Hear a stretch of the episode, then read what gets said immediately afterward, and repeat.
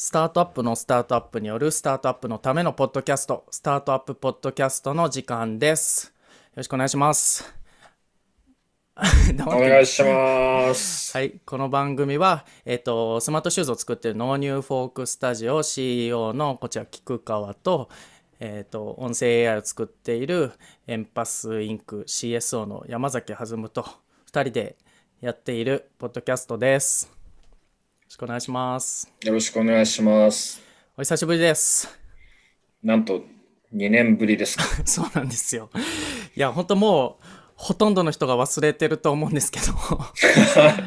2019年1月ぐらいまで結構こういろんなね、スタートアップの面白い人にお話聞くっていうポッドキャストやってたんですけど、まああの、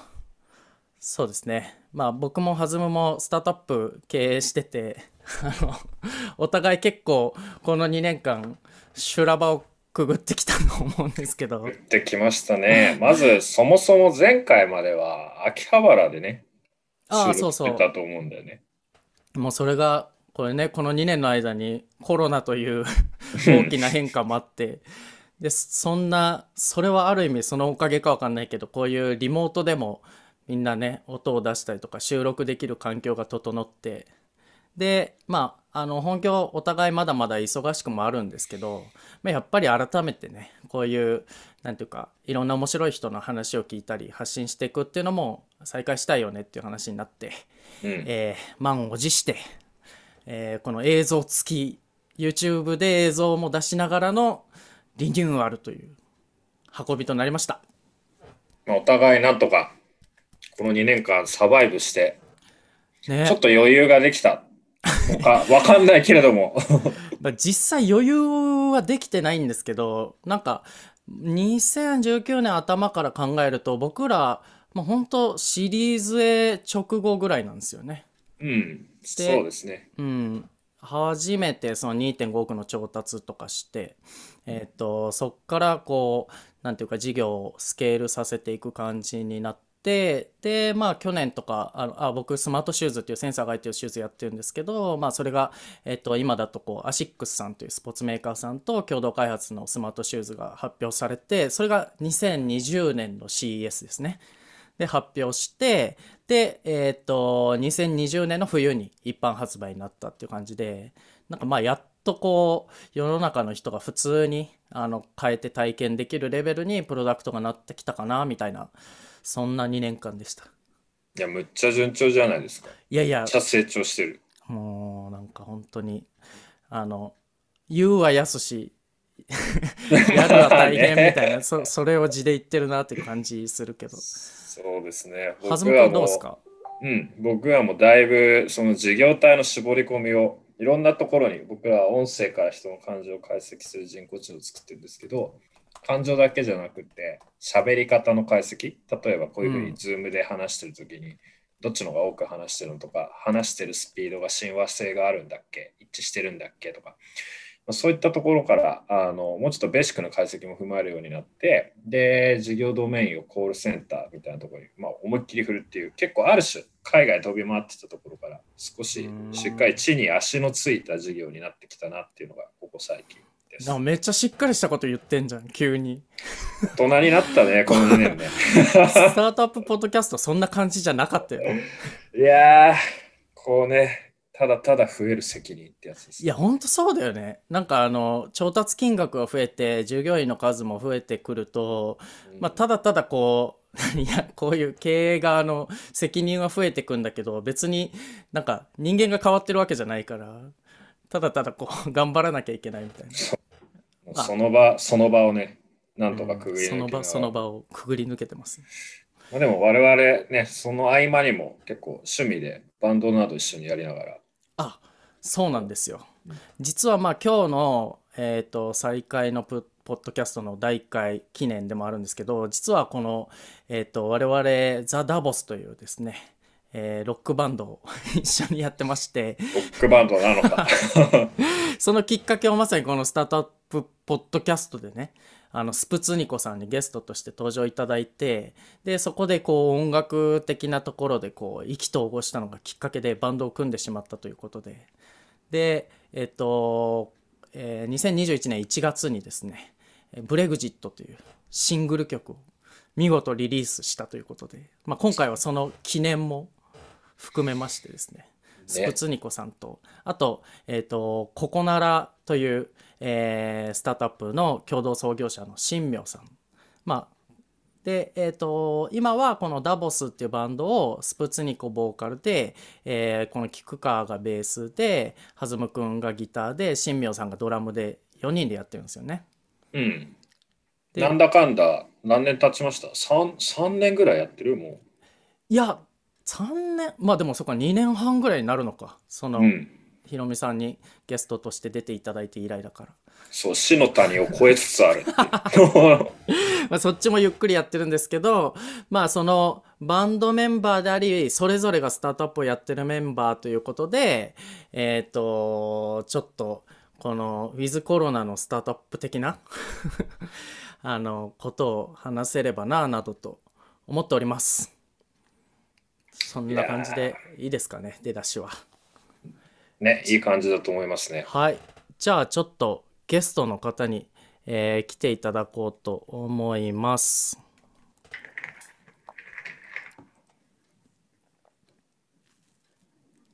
はい。ああハロハロハロハロどうも。どうもお久しぶり。お久しぶり番組では久しぶ久しぶり。プライベートそうでよく会ってるんで。どうも。プライベートではもう会いすぎてるぐらいそうですね。会っているご近所さんに今はなってしまっていますが、はいえっ、と、はいスプツニコさんにゲストで登場いただきましたはい。がとうございますありがとうございます。いやあの2019年 CES の時にもちょっと出てもらっててうんうんうん。で結構あの頃まではなんかまあスタートアップをこう覗き見つつもうんうん。なんていうか、なんていうか、見てる側だったような気がするんですけど、もう最近のスプツニコさんはこうメディアアーティストであり、アカデミックであり、かつスタートアップだファウンダーにもなられたとそうだよね。お聞きしたんですけど。そうだよね。うっかりと、そう、だって、だって2年前だもんね、みんなでセス行って、ポッドキャストして、もうあっという間に2年も経ったっていうのも驚きだし、しかも2年間の間に気づいたら私もスタートアップやっちゃってるっていうのも おなんか不思議な感じだし。すごいことだよ。すごいことですよね。まあ、スプツニコさんってほぼ、まあ、多くの方が知ってると思うんですけどももともとその、えっと、うん。インペリアルカレッジ、数学科を出て、で、うんうん RCA という、えーところで、えっと、これはア,、ね。アートアート。をなんかデザインデザインデザイインタラクションン学び、えー、とそこからこう MIT の助教であったりとか東大の准教授とかなって、で現在は東京芸大で、うん。えー教鞭を取られている。はい。この准教授やってますデザイン科で。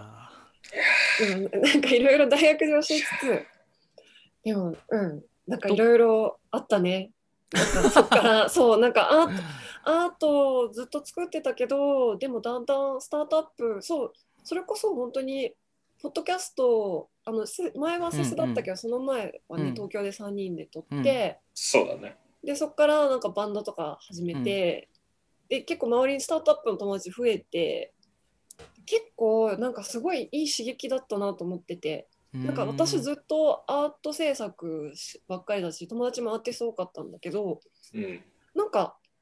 私のそのアアート作る時って大体コンセプトとかビジョンが最初にできてでそこからいろんなこうところにプレゼンしてなんとか制作費をかき集めで制作費集めたら人を集めスケジューリングしてみたいなので作ってっててそれがちょっとこうスタートアップのみんなともプロセス近いなっていうところがある、そうそうだね。ね似てるよね。うん。しかもなんかノリも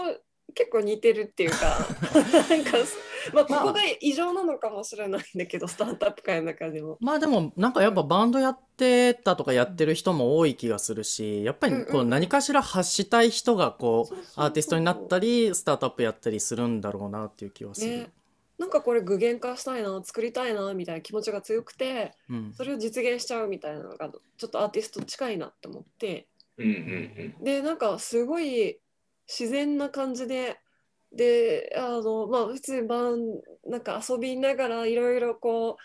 う自分もなんか自分の作品自体が結構テクノロジーとジェンダーの問題が中心にあっほて生理マシンとかもさなんか男性が生理体験するマシンとか。でテクノロジーとジェンダーの問題を本当にちゃんと問題提起して社会をいろいろ変えていくにあたってアート作品の枠を超えてもしかして私スタートアップしちゃおうかなみたいな感じになっうん。でうん。で結構でもセスの時にもうすでには考え始めてたのを覚えてる。あの時にだってさその時になんかみんなでの飲んでる時にさなんか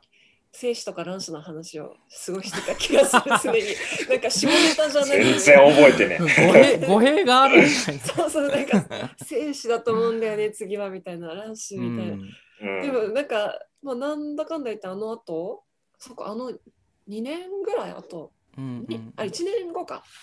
にうんあの会社、法人設立して、えー。どんな会社をあ。始めたんですか、えっ、となんかまだあんまり詳しいことを言えないっていうかそのプレスリリースとか PR とかまだ正式にする前なんだけど、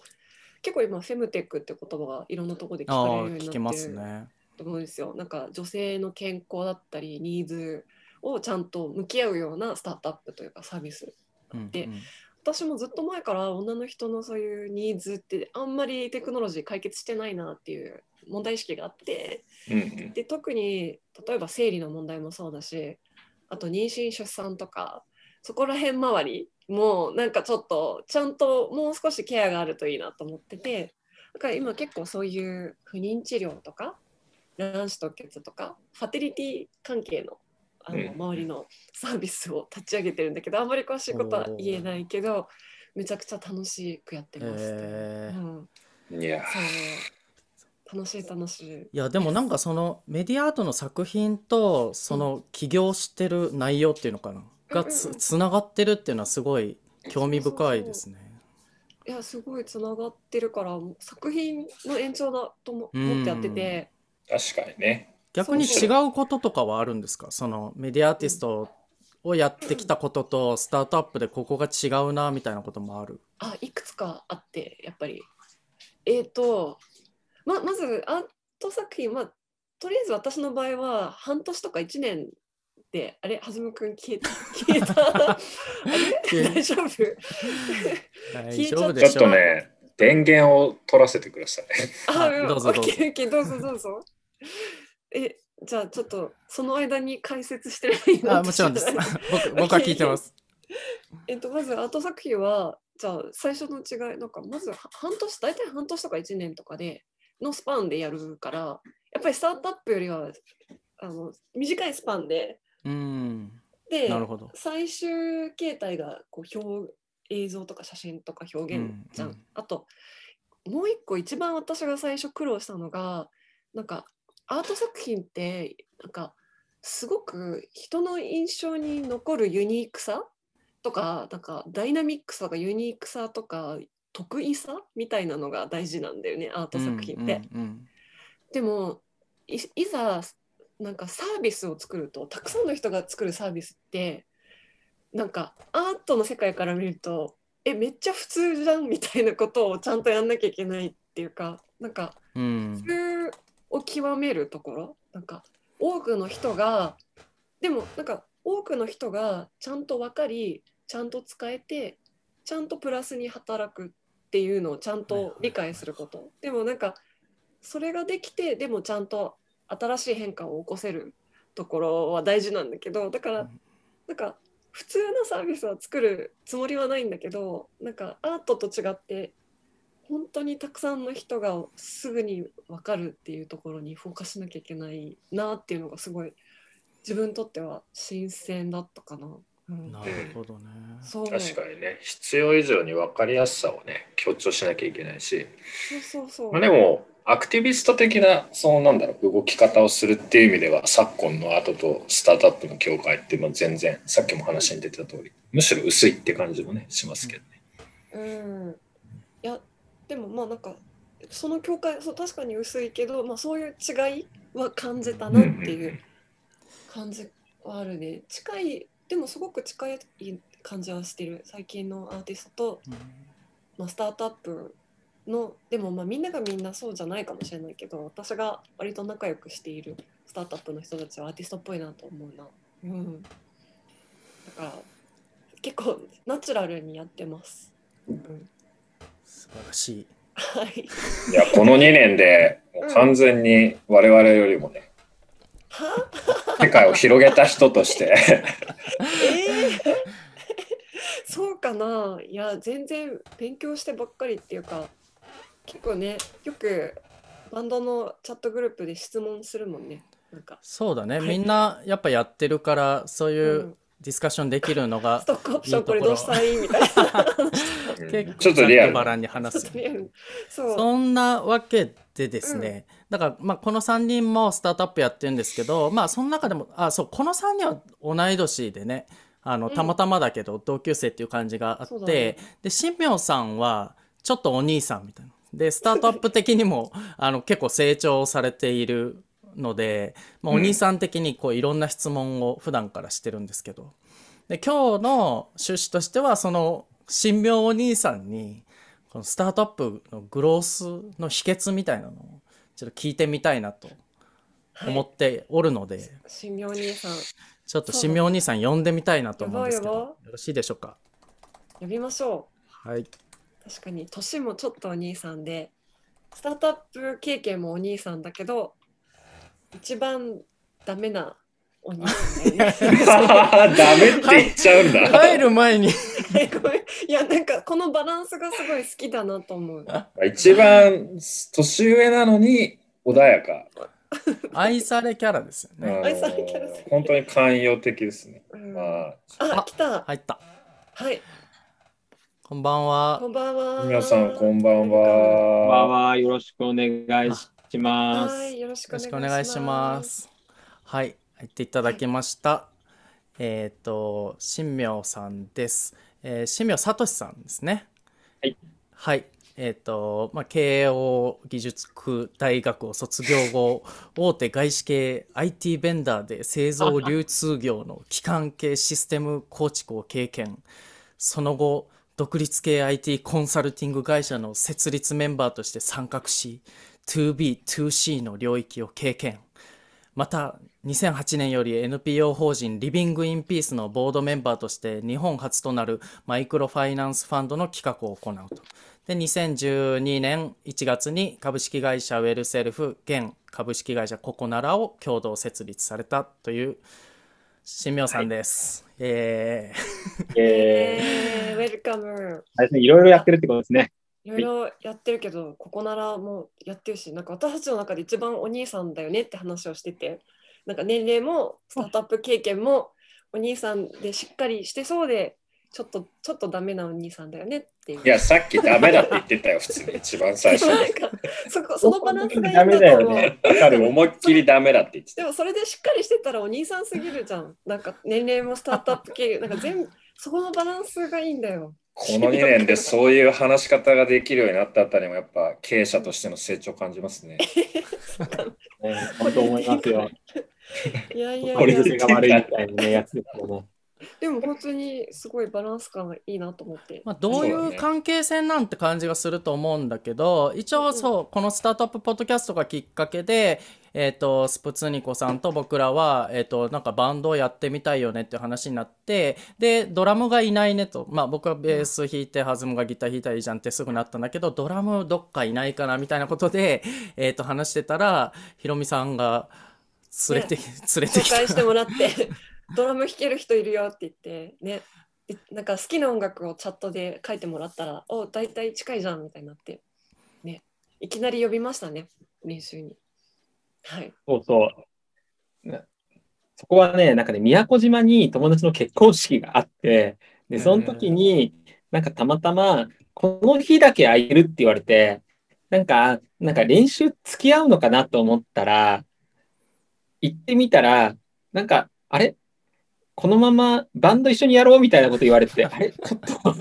言ってる？あれ誘われたことと違くないみたいな？セセッションだと思ったらそなかうんいう、バンドメンバー募集だったっていうことですね。そうそうそう。そうですそう僕らもまあ最初本当に新明さんを知らなかったんでなんか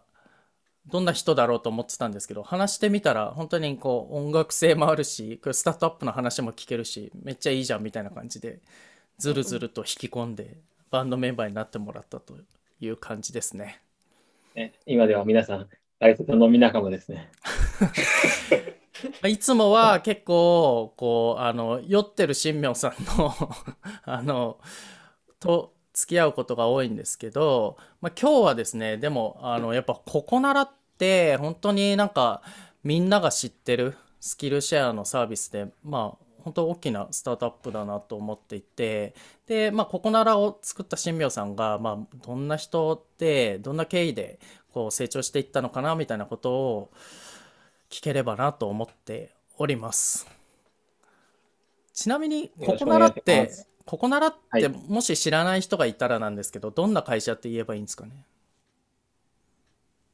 ああ、えっと、知識、スキル、経験を誰でも気軽に売れて、誰でも気軽に、えっと、購入できるサービスになってます。例えば、似顔絵を描きますとか、えっと、ウェブデザインをしますとか、それから、えっと、プライベートで言うと占いをしますとか、あとちょっと変わったところで言うと、えーロードバイクの購入の相談に乗りますとか、本当にありとあらゆる、うんえっと、知識、スキル、経験っていうのを誰も気軽に販売して、それを購入できるというような感じになってますね。えー実は僕もちょっと使ってて、なんかあの、新規の事業の企画書とかを作るときに、あの、社員の手がいっぱいなときに、ちょっと概要を伝えて、企画書作ってもらったこととかあります。なんかこ、ここだけちょっとやってほしいなみたいな、外出しするのに、めちゃくちゃいいサービスだなと思ってたりするんですけど。本当、アウトソーシング使う方もいたら、本当にあの自分ができないことをしてもらうとか、あの本当にニッチなものがたくさんあるようなサービスでう。んで、今はあのニッチなものも含めて、えっと、そそれ以上になんかビジネスの人たちもなんか使うみたいなところまでカバーするような、割となんか総合的なスキルマーケットになってますね。はい。割合的にはどうなんですか？ま、まだまだそういう法人とか少ないんですか？えーっと、ちょっとこれ割合は言えないんですけど、かなりもうビジネスの方が多めで、まあ僕らとしてはプライベートもビジネスもやっていくっていうところなんですけど、あの、割合としてはかなりビジネスの方が多めになってきてますね。うんあーまあでもなんかやっぱでこのコうんコロナ、コロナ以降というか、まあ、リモートもどんどん進んでるしうんいろんなスキル持った人がこういろんな形であ分業し合うみたいなのがどんどん進んでる感じしますもんね。うん、芸大生めちゃくちゃ使ってるから、へーみんな恩あ、恵をねえねえ言って。たよね。そうそう。はい。ねいや、ありがたいよね、コロナの中で。でうん。あの、まあ、コロナで大変な方もいらっしゃると思うんですけど、まあ、僕らのビジネスはコロナの中でやっぱり伸びてるっていう意味で言うと、うんあの、そういう、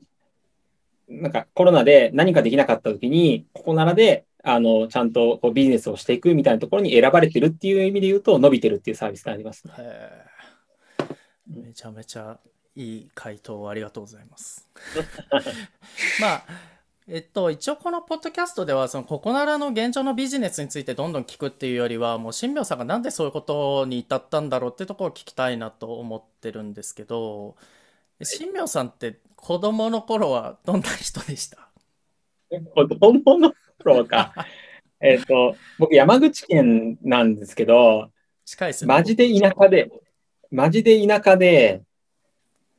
田舎の中で、あの、正直言うと、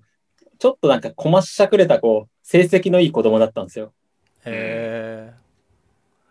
えはい。結構とにかく、何部ちゃうみたいな。何部だったんですか？え、小学生の時、部、部ありましたっけ？小学生だったんですね。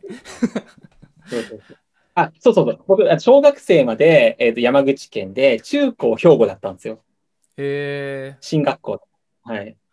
それはえっとい実家を出てなんかそうそう、い実家を出て、中学受験して、兵庫で、えっと、中高、進学校で、あの、モニョモニョやったみたい。もよもあでもよ。じゃあ相当エリートというか小学生の頃から頭良かったってことなんですね。まあ、良いかって言われると、まあ良かったんですけど、あの、自由にさせてもらいましたね。うーん。それでまあじゃあ田舎の中でかなり自由な感じでしたね。えー問題を起こしまくり。はい、問題を起こしまくりなんだ。えー、で、あ、じゃあ中、中学はな何部だったんですか？じゃあ。中学は、えっと、あの、えっと、陸上部と、それからブラスバンド部を2つやってて、えすごい。ー、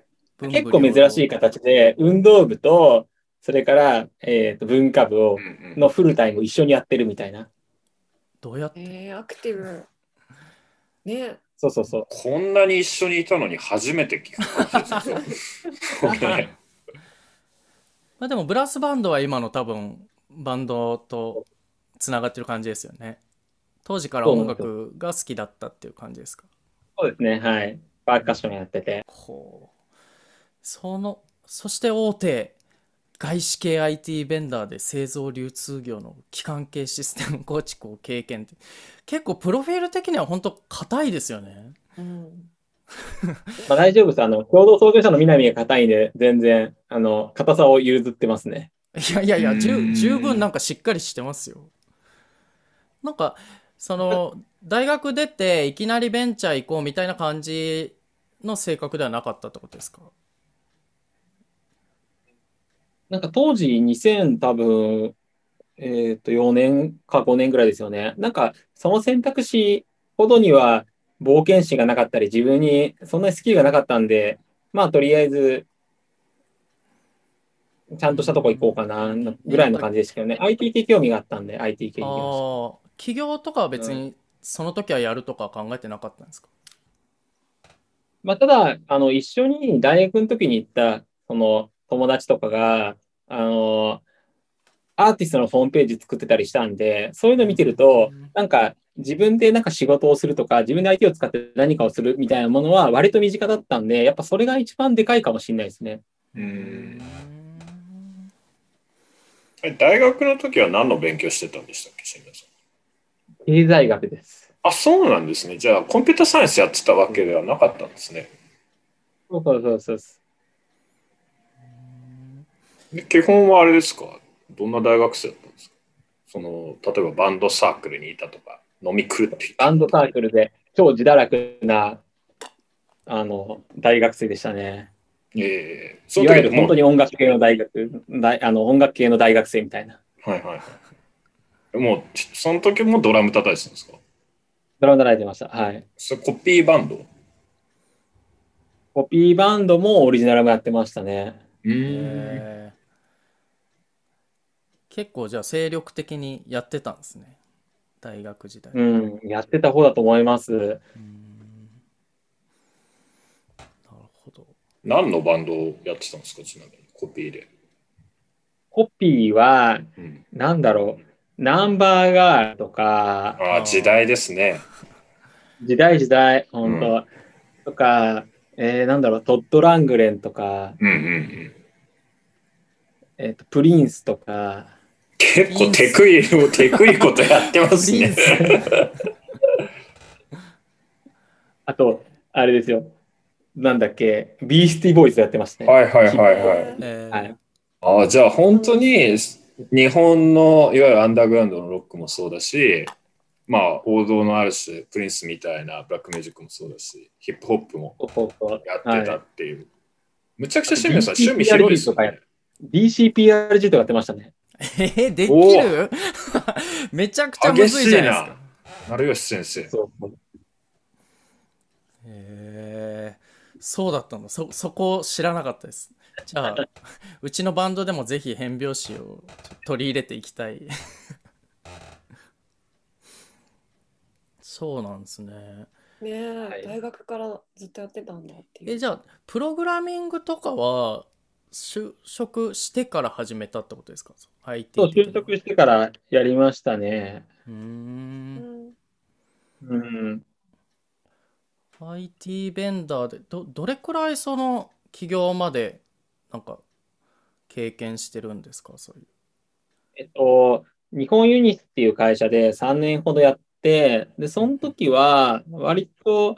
そうっすね。あの、本当に会社のことやったんですけど、途中で、あの、NPO を作ったりしてて、で、それが、あの、今、五条っていう会社やってる新手順っていうのと一緒にやったりしてて、リビングインピースっていう、うんあの、マイクロファイナンスのファンドを作るような NPO で、へーで、で、それをやったりとか、あと、そこからあの会社を辞めて、えっ、と、知り合いに誘われて一個会社を作って、そこであの IT コンサルティングのシステム開発とかやってて、どっちかっていうとそこの経験は割とでかいっていうか、いろいろと小規模でいろいろできたんで、でそれがなんかそのままここならに来て、ここならをやるときは、えっ、と、大体自分でサービス、ここならっていうことを起案、あの、自分でこうこれがいいんじゃないっていうことを作って、そこからコーディングとか、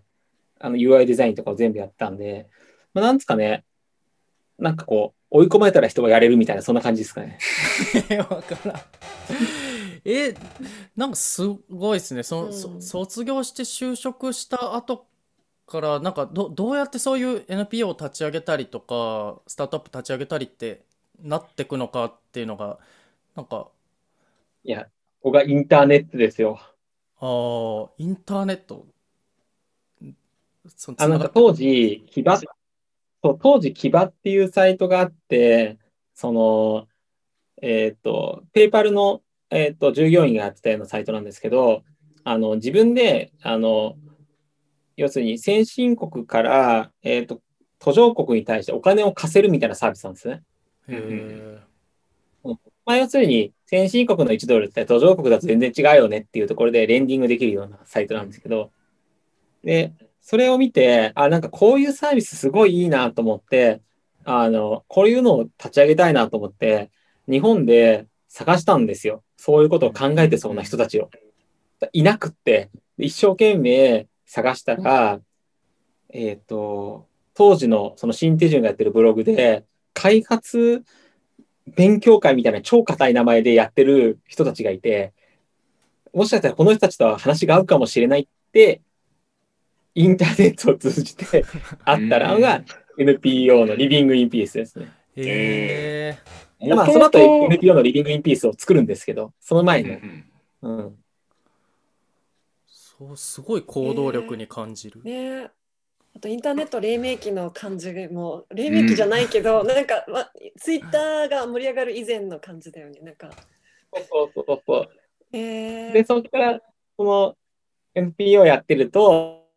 あの、同じ違うような形で社会人が参加している NPO っていうのに、えっ、と、出会い始めて、で、そこでその NPO の代表やったのが、今、えっ、と、うちのここならっていうのを共同創業する南明之っていうのが、ちょうどオックスフォードから日本に帰ってきて、えっ、と、アドバンテッジと同時、アドバンテッジに勤めて同時に、その NPO を立ち上げてて、でそこで知り合って、そこから飲み仲間って感じ。うんへそこから、なんかこう、起業、震災をきっかけぐらいに、俺たち起業するのもいいかもね、みたいな感じで盛り上がって作ったのが、ここだなっていう感じ。へえ。もともと NPO なんですね、そのあつなそうそうがり的に。そうそう。へ素え。敵うんすごい社会課題とか意識して社会貢献とか考えて動いててでスタートアップに行くっていうなんか面白い流れ。そんな、なんか儲けてやるぜみたいな感じじじゃないんですね。い。やいやいやいや、儲けてやるでもありますけど、なんか、あの、ど社会的インパクトとその経済的インパクトどっちも求めたいじゃんっていうのが、なんかうん。両立したいタイプなんですね。あ、もともと開発経済とかやってたんですか？経済学部の時に。なんでその興味を持ったんですか？その IP、ね、NPO 法人やろうっていう。やっぱり、あの、その基場っていうモデルがやっぱ面白すぎて、うんうん。開発経済っていうよりは、なんかこう、マーケットプレイスとかマッチングのアービトラージみたいなのにすること。で、そのアービトラージって正しい方向に使えるよねって思ってて、その先進国とその開発途上国の1ドルが全然違うってのってめっちゃアービトラージなので、うん。うん、正しい方向に使えたらめちゃくちゃ面白いじゃんっていうことに対して、おもしあの、なんていうか、こう、興味を惹かれたというか。うん。ううんん。うん新明さんってやっぱこう素がめちゃくちゃリベラルっていうかなんかなんていうかそうそうあるべきみたいなのがすごいはっきりとある人だなっていうイメージがあるんですけどなんかななんでそういう人になったんですか？こ なんで、なんで？ういや 山口で生まれて兵庫で育ってなんかどの時点でそういう感じになったのかなっていうのが今パッと聞いただけじゃ分かんなくて。それは僕もわかんないんで、なんか、もともとそうだったんじゃないか説はありますね。まあ、ただ、さっき言ったアービトラージが面白いとか、やっぱりこう、不均衡とか情報のこう非対称性さを正しい方向に持っていくみたいなものには、割と面白さを感じるタイプだったんでしょうね。あと、やっぱイラッとしますよね。単純に。対称性差で、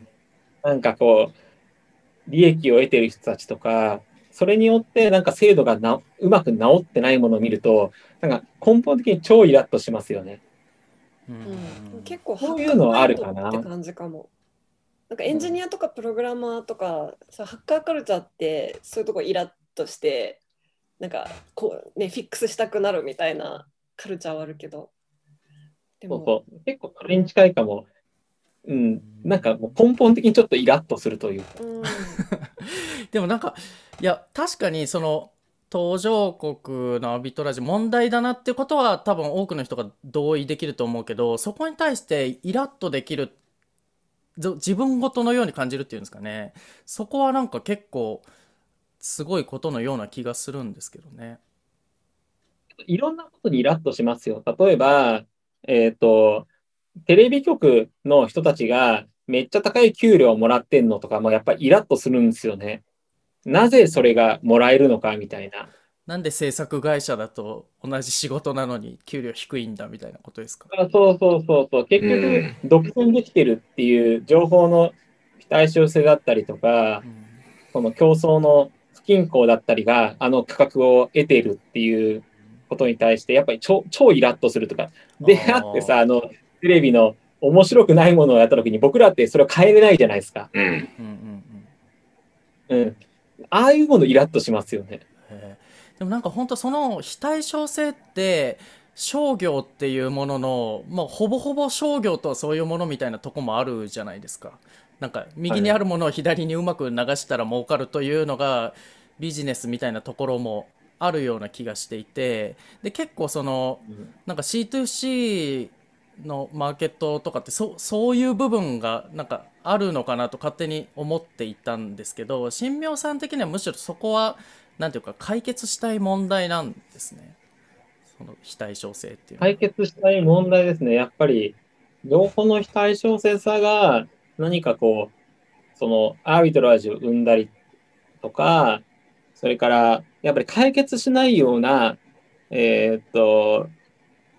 なんだろう、利利潤を生むというか、ああいうものに対してすごいやっぱイラッとするというか、よくあるじゃないですか、レモン市場とかで言われるじゃないですか、情報非対称性ってね。あの、よく車の市場ってよく言われるんですけど、車が、中古の車で、その車の状態がよく良いか悪いかっていうのは買う方はわからないんで、うん。結局、そのいいか悪いかわからないっていう市場って、レモン市場って言われるんですけど、うんうんあれ自体もやっぱイラッとしますよね。あーじゃあやっぱそのここならであるこのスキルシェアっていうのはそのほ本当はなんていうのそのスキルがあればあの非対称性で損しなくて済む人をこうちょっと救ってあげるというかなんかそういうビジョンが実現してるみたいなことなんですかね？そうですね。あの、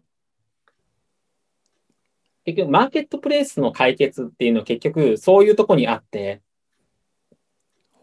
その、今までは、非対称性だったものに対して、非対称ならないように評価をつけたりとか、そこに対して市場が介入していって、価格を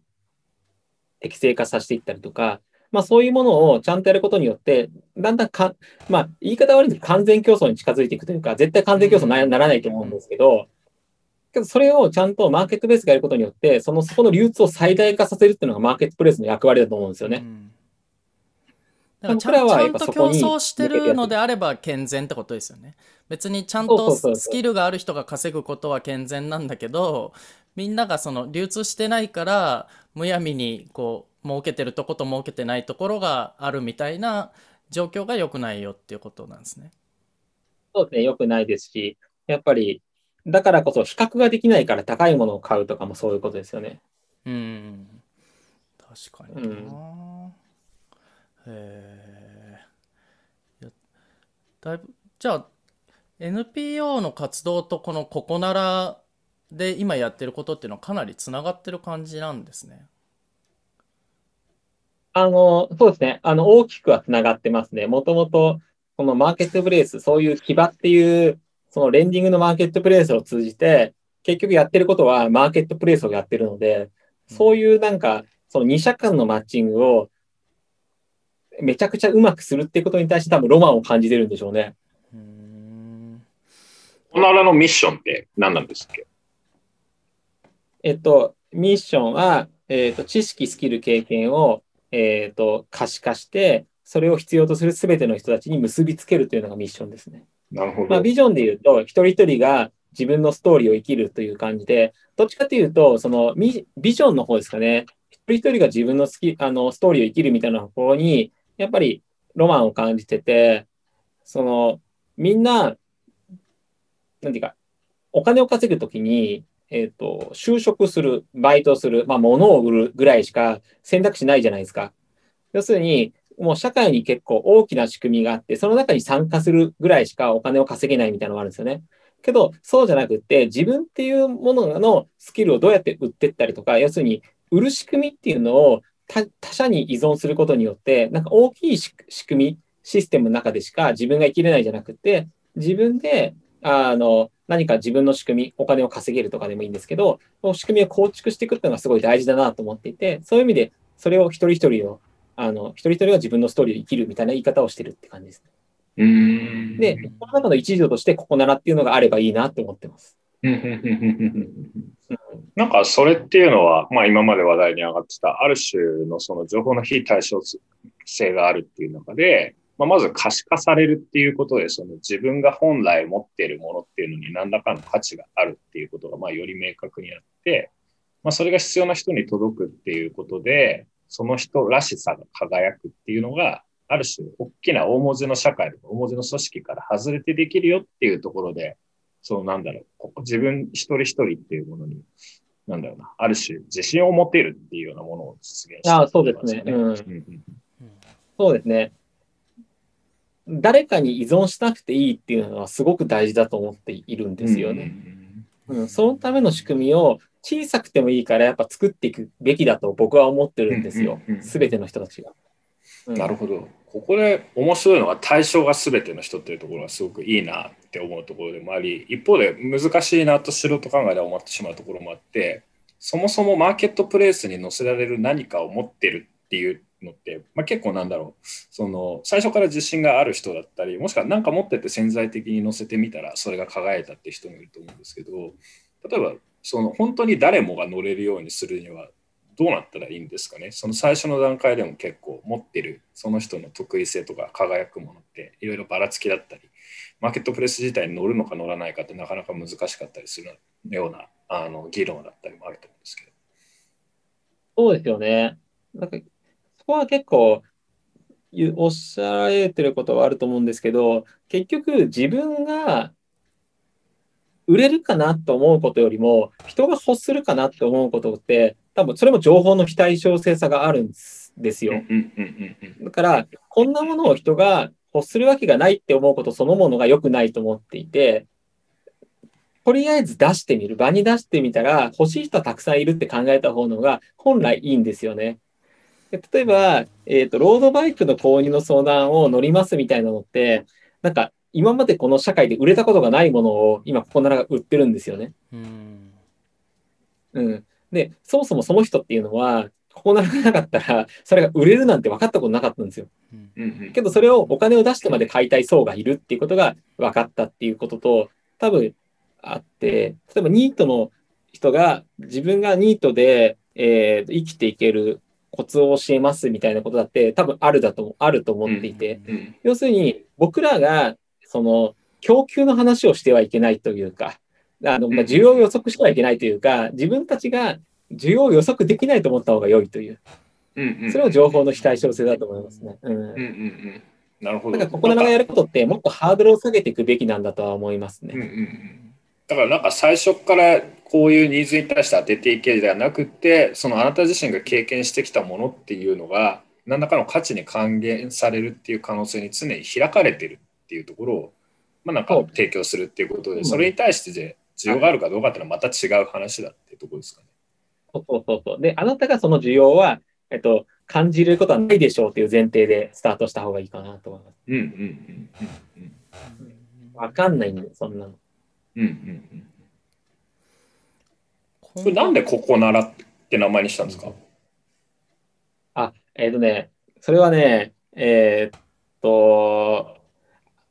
口に出して、カタカナにして、アルファベットにして、あの、まあまあ語感とか字面がいいものにしようって考えて、当時話したんですよね。あの、えっ、と、そういう意味では Google とかはちょっといいじゃないですか。口に出しても、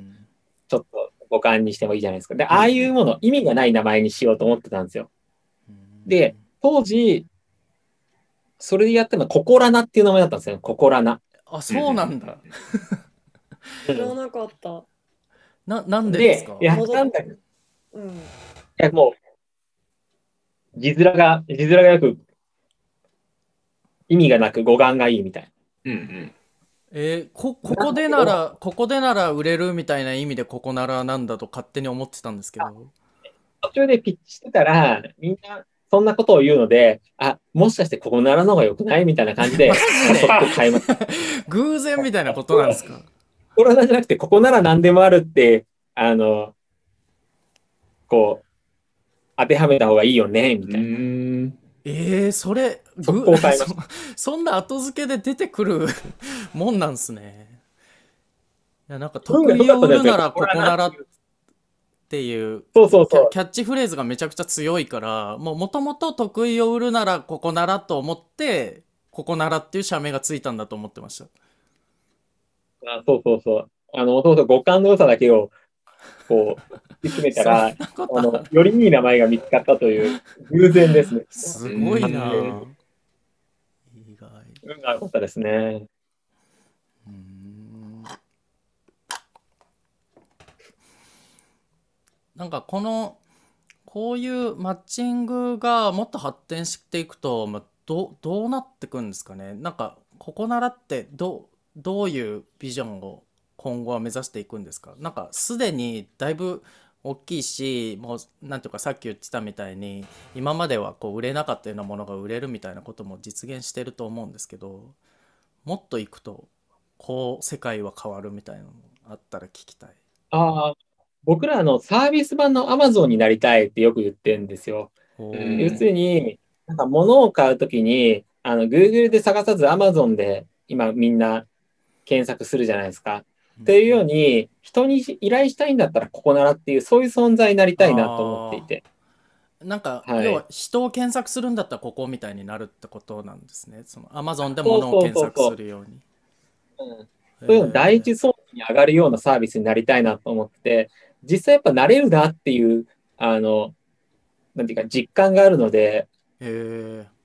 それなんか他と比べてやっぱここならがこう強いところっていうのは何なんですか？ああ、何なんでしょうね。いや、どうなんだろう。えっと、そんなこと言っちゃダメなんだけど、あの、競合がたくさん、競合っていうか僕らカテゴリーって、えっと、22個ぐらいあるんですよ。さらに小型、あの、それの細分化したカテゴリー全部合わせたら200から300ぐらいのカテゴリーがあるんですけど、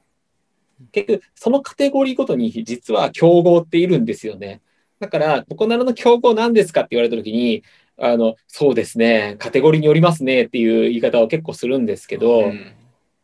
うん。なんですかね。えーっと、ポイントは何なんだろうな。ここならが、そうなる。あの、一つは、やっぱり、他ではないものが出てるっていうのが一番大事なことだと思うんですよね。ユニークな出品が出てるんですよ。うんうん。要するに、ここならと違うサイトって時に、違うサイトでもここならでも出てるものっていうのは競争力がないわけじゃないですか。うんけど、ここならでしか出てないものがたくさんあるんですよね。それでも確かに僕も使ってて思うけどなんかその 2C 感と 2B 感っていうんですかねが結構こう混ざり合ってきてるようなところがあってでそれがなんかすごいこう敷居の低さにもなってるんですけどまあ悪く言うのであればその仕事をお願いするなんていうの責任感みたいなことですかねそういう意味でなんかこう法人とかががっつりお願いするんだったらなんかその 2C 感が邪魔になったりしないかなとか今あえて思ったことを言ってみるんですけど。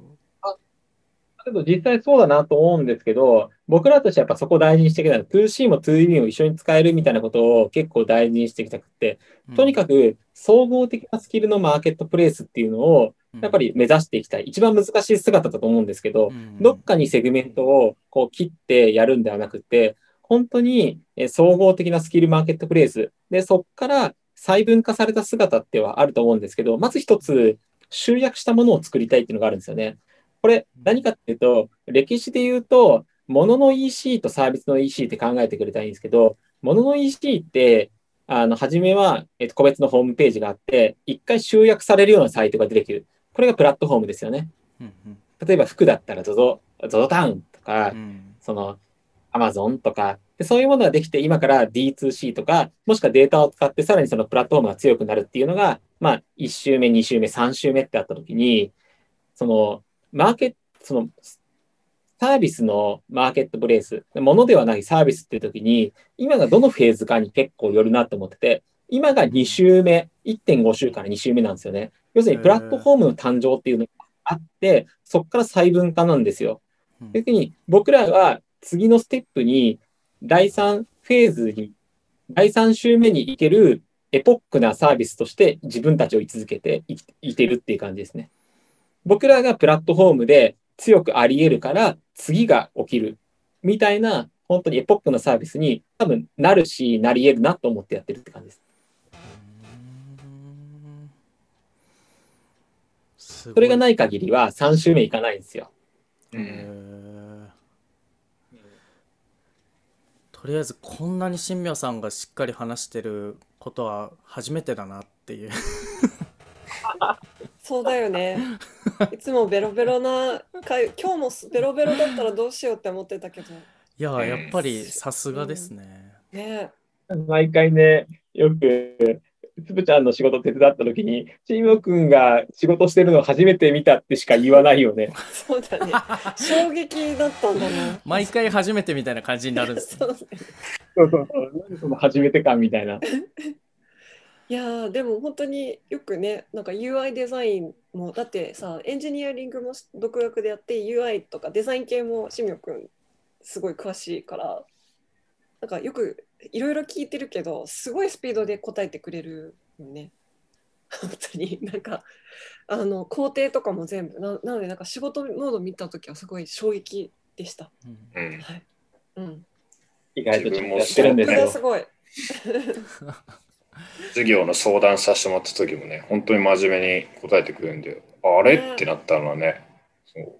あれ？って、あの時見てるし、みわくだって、そこすることすら困難なんじゃないかみたいなところを何度も見てますから、ね。だよね、なんか大声で歌って踊ったりするの、ね、踊り出すイメージはある。そうそう。そう真面目に音楽やってください。ださいよみたいなこうプレッシャー今感じてるよ。バンドの時はね、圧を。なんかそういう僕ちょっと最近悩んでるんですけどやっぱりその確かにそのいや本本で読んでまあなんとなく分かったっていうこととその実際にじゃあ自分の会社に適用した時に間違いなくこれだって思えるっていうのが結構差がある気がしてるんですよ。だからなんかその、あるある外堀だけだったらまあググりゃ極論わかるかもしれないけどでもなんかそのスタートアップって個別にかなり状況が違うしなんか1秒1秒答え変わってくみたいな性質がある中で今これ僕たちの答えはこれって言い切れるっていう状態のスキルっていうんですかねなんかそこが結構今悩んでるかもしれないです。だけど瞬発力大事だと思いますね。例えばその信託型、瞬発力とリスクみたいなのがあったときに、うん、最近で言うと、やっぱ信託型 SO って、やっぱりやった会社が一社あって、そこからガーッとやったんですよ。うん、だからその瞬発力、リスクを取った会社はやっぱりベネフィットをもらっているというか、この信託型 SO って、その発行した時の株価で、そのまま入れるんですよね。うん。で結構大いいなと思うんですよ。うん。あの今でも結構いいなと思うんですけど、ただ、こっから数年で、あの信託 SO って本当に、あの、なんていうか、制限かかんないかって言われたら、結構難しい領域になってきてるんですよね。うんうんうんだから今からは不確実だけど、当時やったからの数年の IPO まで持っていく会社の中では、とても良かったなんですよ。うんうんスタ結構そうファーストペンギン的に飛び込んだ方が、まあ、スタートアップにおいてはベネフィットあるんじゃないかっていうことですか？そうそうそうそう。やっぱリスクも取りつつ、問題、弁護士も含めて問題ないんだったら、やっぱ飛び込んでやってみる方が全然良かったものは多いですよね。で、今うん今後、それが規制されていく可能性は結構あって、そういう不確実性があるときに、今やったら信託 S を選ばないって会社は結構いるんですけど、当時だったら絶対選んだ方がいいよねとは、自分でも思いますね。そういう感じはあります。うんあちゃちゃちゃと思いますもん、自分たちでも。そっか逆に様子見ちゃうことがリスクってことなんですね。このバランスは結構難しいですけど、うんけどまた今でも SO、信託型 SO はいいんじゃないかな。ただ、最近結構いろいろ聞いてると、ちょっと、その、リスクがなんとなく聞き始めてるところですね。要するに制限されちゃうんじゃないかみたいな。やっぱ、はいあの、なんですかね、調子がいい、調子がいいっていうか、都合がいいってやつになるんで、はい。税制と同じですね。うん。あスプツニコさんスタートアップをやってて、うんうんうんうん悩むこととか聞いてみたいなってことってあったりします？えでもあ日々いっぱいあるけどでもなんかこのコミュニティですごい実感するのがなんかさドラクエに似てるなって思う時があってなんか村人にたくさん聞きまくるじゃんなんか。あのボスに会う前にこれこの薬草を探してこいみたいななんかうん。ひたすらもうなんか恥ずかしげもなく聞いて聞いて聞いて聞いて聞いててでなんかみんなのなんか経験値のさ yes no とかの判断はさなんか何人か聞くとだんだんラーニング偏らずにラーニングできるかなと思ってセ second third fourth opinion をいっぱい聞いて、ま、頑張って学んでる感じはある。あーでも確かにそのドラクエにおける村う人んに聞きまくるっていうのは一つすごい分かりやすい回かもしれないね。聞いて聞いて聞いてるう。んなんうんかそれがいいかなって自分には合ってる。今は本当にそんな感じ。だから、とにかく聞くのすごい大事で、けど、聞いても分かんないこともたくさんあるときにがあって、例えば2010年僕が起業した時っていうのは、半分ぐらいのことが聞いても分かんないことだったんですよ。うんうん今の方がすごいいいなと思う反面、情報があるんで、今の方が競争性が高いという言い方もできるよね。うんうんうんうんやっぱ今の方が情報あるし人数も多いんだろうねきっとスタートアップそう昔より、なんかよっぽどみんな優秀な人たちが入ってるなと思う。ううんんだから、けど、その中で結局、分かんないことっていうのは当然あるので、その時に一番大事にしたの方がいいのは原理原則だよね。うんうん。なんか、誰のために僕らは何をやってるのかとか、うん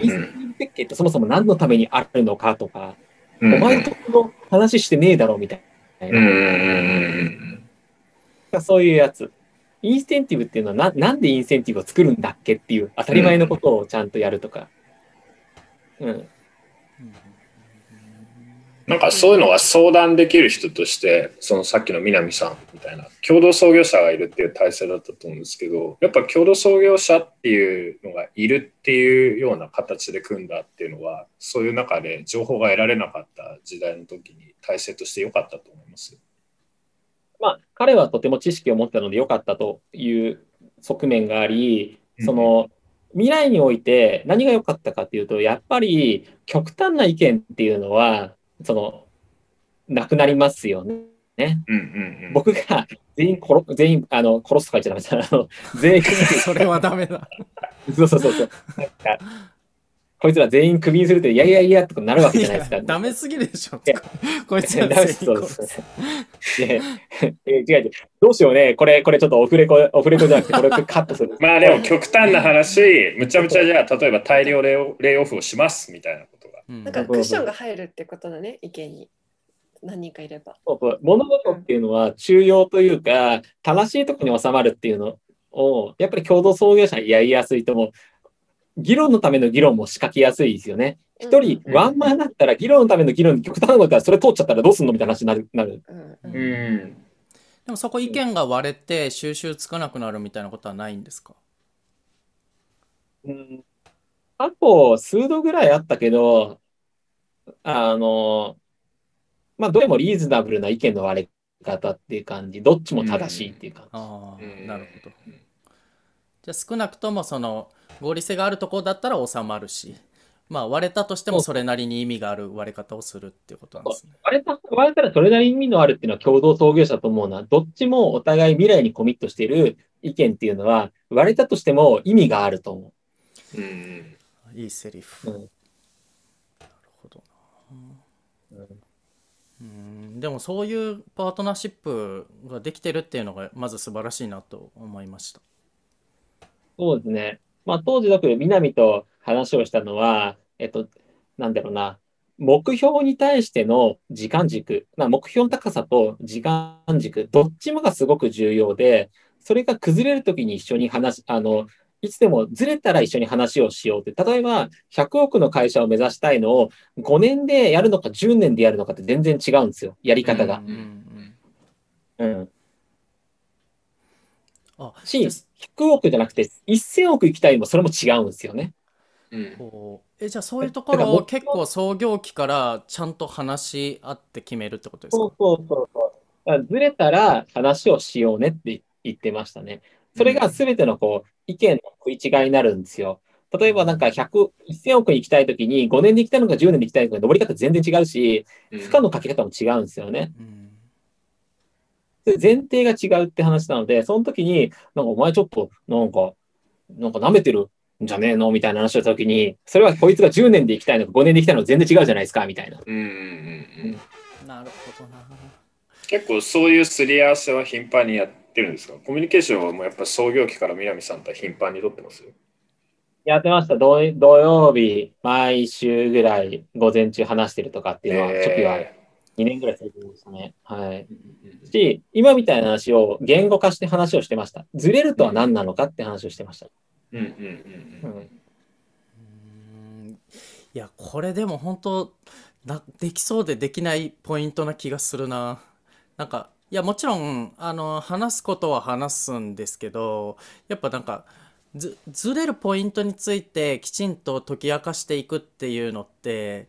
あの意外と大変じゃないですか。ハレーションが起こりやすい部分なわけだからそこをきちっとこう時間かけてコミュニケーションしてるっていうのはめちゃくちゃこう学びがあるなと思いました。そうですね。大事なのは、ずれた後にするのではなく、ずれる前にずれるポイントを話すっていうのが一番大事。うんめちゃくちゃ。ずれた後はやっぱり遅いんですよ。うんうんうん。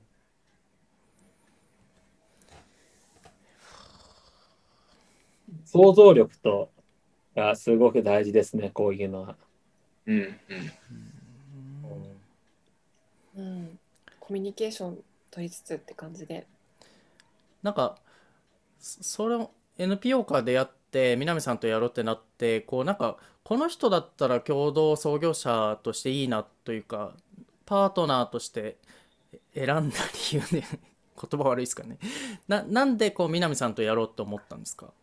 ああ、あのね、み南はすごくよくって、まあよくってってあの、いきなりなんか結論がよくってっていう話だとよくないんだけど、えっと、とにかく人を口説ける人なんですよ。でうん、会社っていうのは、良い時も悪い時もあるんですよ。すごく悪い時も。けど、そのどっちともで必要なのは、その時でさえ人を集めなければいけないってことなんですよね。うんな時に、良い時でも悪い時でも会社の未来を語って、ちゃんと人を口説ける人っていうのはすごく大事で。うんで、そういう中で南はそういう存在だなと思って、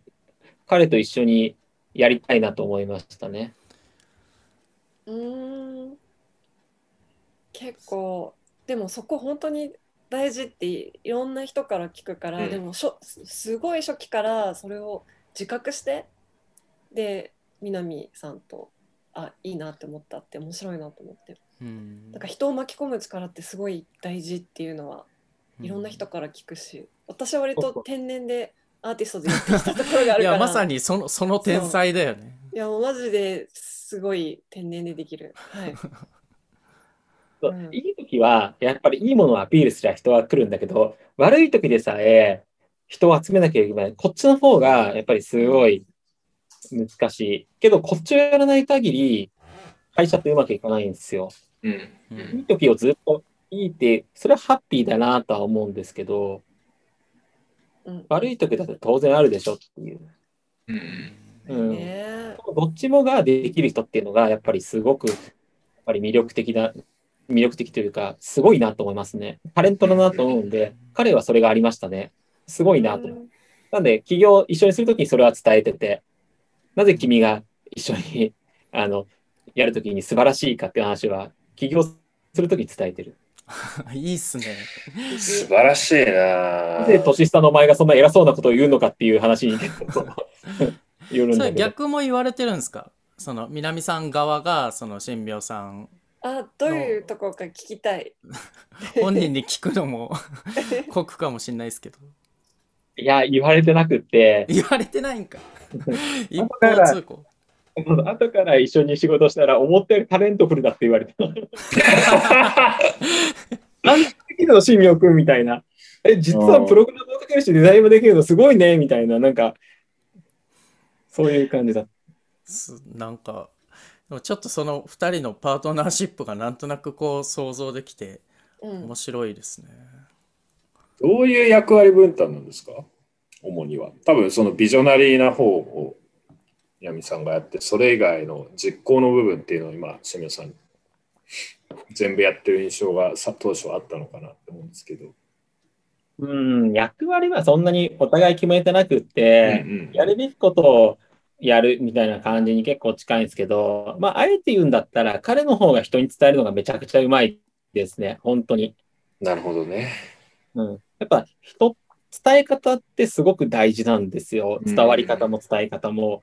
伝わったものが全てだと思うんですよね。何ができるかというより、伝わったものが全てだと思うんですけど、彼はその伝わったものに伝わるっていうことに対してコントロールができる人なので、まあ、それ以外の裏側っていうのは、僕もやることがあれば彼もやることがあるんですけど、唯一僕と彼と一切違うので言うと、彼は伝わるっていう、伝えるってことに対して、とてもちゃんとコントローラルにしっかりこうコミットできるというか、それがやっぱ素晴らしいんじゃないですかね。やっぱタレントだと思います。うんうんうんそれ以外の裏側はみんなでこう、あこう汗かいてやってるっていう感じですよ。うんうんうんうんまあ、自分もやった半大半は多いだろうけど、まあ、なんだろう、決定的な差は何何で生みましたかってやっぱ伝わるだと思いますけどね。なるほどね。うんうんめちゃくちゃ真面目ですね。なんか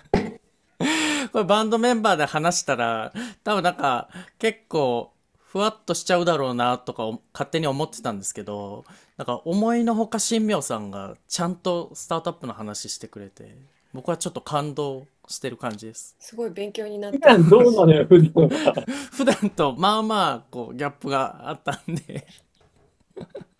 いや素晴らしい。と思います。ぱりこう、場を用意されると、なんか適当ちゃんと話すみたいな。そうですね。いや本当なんかやっぱりちゃんとちゃんちゃんと？うんここういろんなことを考えてここならっていうものができてるんだなっていうのがめちゃくちゃ分かりました。ああ、けどそれ超大事で、僕、共同創業者で、やっぱり自分がやったこととかいろいろたくさんあるんですけど、やっぱ、そのやったことに対して、なんか事実をねじ曲げないってすごい大事で、おうん。何が大事だった時に、自分の努力を過小過大評価しがち根本的にはこれだよねっていうのをやっぱやんないと、未来が歪んでいくんですよね。なんで、ちゃんと、その、語ることもそうなんだけど、事実をちゃんと自分の中で棚卸しするっていうのは大事で、そこをなんか曲げて話していくと、だんだん人は歪んでいきますよね。で、未来も歪むというか。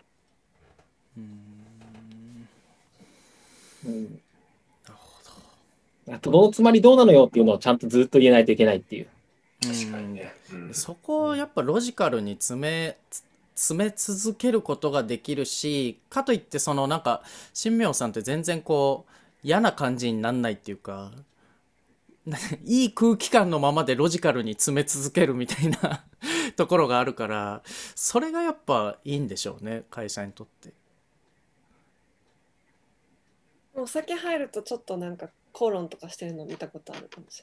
これも なんでひっくり返しに行こうと、この ただじゃ終わらせねえぞっていう、その、トゲがあるのも、トゲがあるのも分かるのよ。分かってますよ。ちょっと今ね、こうここで話してる、特にあの聞いてる人が割とうんうんとうなずいてて、ちょっとイラッとするんですけど、俺ら。ノーコメントすぎるわ。ねトゲがあるのもすごく分かってんですけど、でも思ってることを素直にちゃんと言ってるから,、うん。からそうはっきりしてるし、ね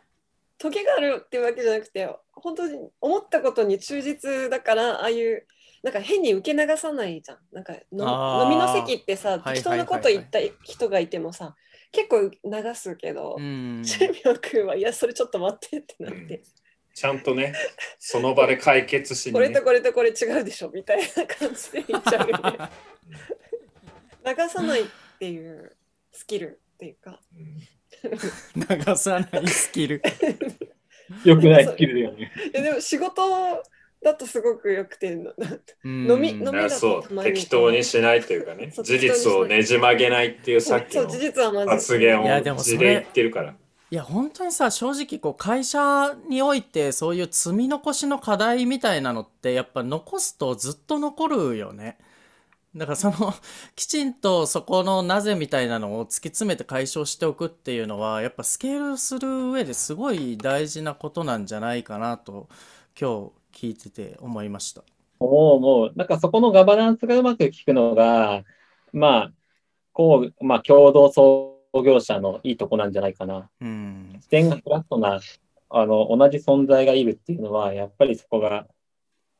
うまくいきやすいポイントの一つだよね。まあでもワンマンだと無理じゃん。共同共同創業者2人いたらそうなるっていうものでもなくてやっぱりなんかここならの場合その2人が両方こうガバナンス聞かせ合うというか同じ感じでディスカッションできて両方詰め合えてるっていうのがすごいことなんじゃないかとうん感じましたけどね。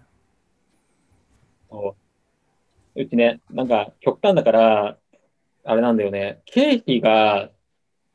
で、なんかちょっとムカつくから、なんかこう適当に、適当にっていうのはあれだけど、なんか曖昧じゃん。なんかこう経費使うって言ったら、その、こう、なんていうの、仕事に関係あるような飲み会と、仕事に関係あるんだけど、ちょっとプライベートの飲み会と、仕事に関係ない飲み会っていう、こう、グラデーションがあるときに、どこまで経費使っていいかって分かんなくない？難しいですね。そうそうそう。うんそういうのがちょっと分かんないんだったらやめようぜって言って、経費がうちゼロなんですよ。採用の会食費がないんですよ。極端っす素晴らしい。そう極端な会社すぎて、その後なんかね、あの、監査入れたんですよね。うんえーっと、監査法人を入れたときに、経費があまりにも見つからなすぎて、監査法人から若干怒られるっていう謎の。逆に怪しいみたいになっちゃった。そうそうそう。そんな会社はないって言われて、うん え、俺、俺たち怒られんのこれで。確かに。むしろ褒められるべきですよね。え、なんで、ちょっと、そんなことないんで出してくださいとか言われるのと思って、えー隠してんじゃないかと思われるぐらい少なかったってことですそんな会社はないって言われて、ほんへー。ない、ない、さすがに暴論だろみたいな。まあじゃあでも C2C とはいえめちゃくちゃこうピュアに グロースしたっていうことなんですねなんか。裏の営業とかなしに。素晴らしい。まあ、裏の営業って、まあ、いあの、コンシューマーサービスはないんですけど、なんかそういうように、そもそも原理原則ないよねっていうものをパツパツやってったら、そうなっちゃったみたいな。うんうんうん。うんいや本当になんかま、まっとうなんですけど、なかなかこうできる人の方が少ないんじゃないかなと思いますよね。その原理原則を徹底するっていうのは。あ、そう、そうなんですよ。結構少ないと思ってて、なんで、割とうちの経営メンバーが珍しかったっていう、どっちもおうん。互い、なんか、まあ、いい意味で若干ちょっと潔癖というか、うんうん。うん、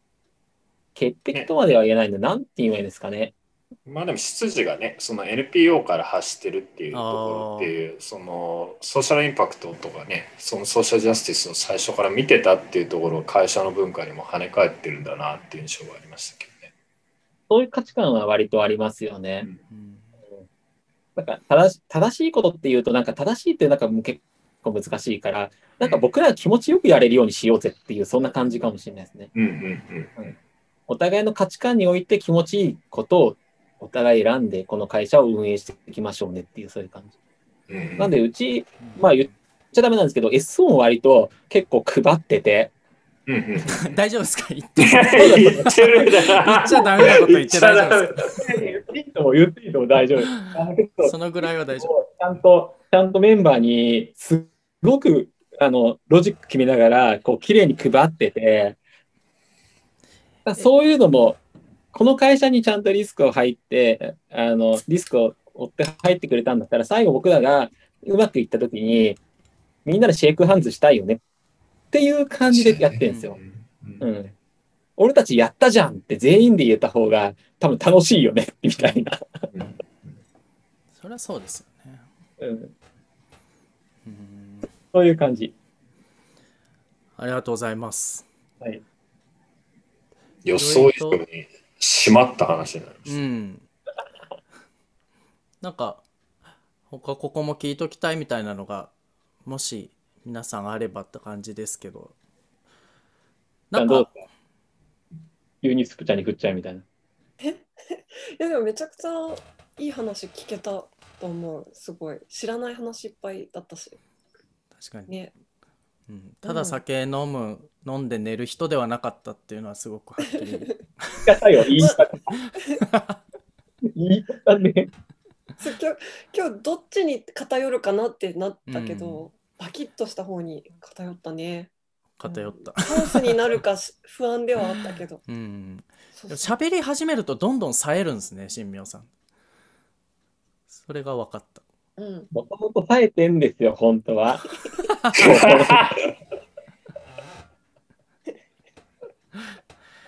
あと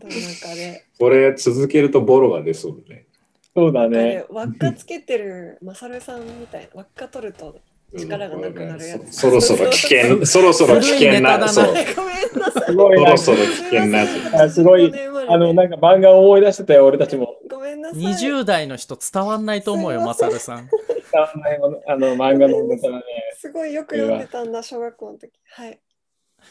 OK ですじゃあ、最後、はいおすすめのサウナだけ教えてもらいたいんですけど、いいですか？僕ですか？はい。えっと、上野の、まあ上野って稲荷町にある寿湯が最高ですね。どどんなとこですか？ベストベストサウナですね。あの、えっと、露天なんですけど、露天で、あの、風呂に入れて、で、水風呂が洞窟水風呂と普通の水風呂があって、サウナがだいたい98度ぐらいでめっちゃ暑いみたいなやつなんですよ。で、本当下町にあるんで、まあそういう中でこう、あの、遊べるんですけど、皆さんやっぱり下町なんで、結構カラフルな人も多くって、なんかう人、ん人の多様性もあるみたいな。それがいいんですか？いや、僕も行ったことあるんですけど、正直。あの、カラフルな人多すぎません？そこ。なかなかヒヤヒヤするんですけど。いや、それも含めて、寿湯ですよ。あ、なるほど。そこが寿だったんですね。なるほど。楽しい、楽しいというか、なんか、そういうもんでしょ、みたいな。なるほど。じゃあ、スプツニコさんももしよかったら、おすすめのサウナ教えてほしいんですけど。えー、私のおすすめのサウナですか？えででもなんか最近ちょっとコロナで行けてないけど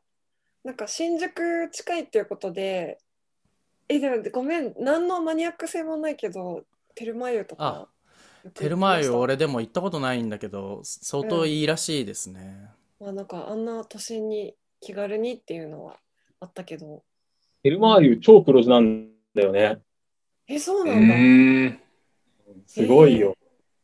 はじめ、うんあんなとこに、ね、あれで大丈夫なのとか言われたら、普通に黒字だし、でスープちゃん、テルマーリュ行くと、あの、スプツニコを見つけたよみたいな感じでツイッターされるって聞いたんだけど、本当かね。なんか、そういうのがちょっと恥ずかしくて、そう、それは、たまに。有名な人は大変だな。大変だよね。大変だよ。テルマーリュでサウナ空いてたらツイートされちゃうんだよ。そうは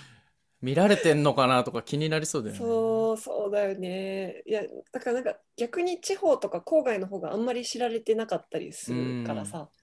なんか私すごい都会特有の絶妙な コミュニティだから、うん、なんて言うんだろ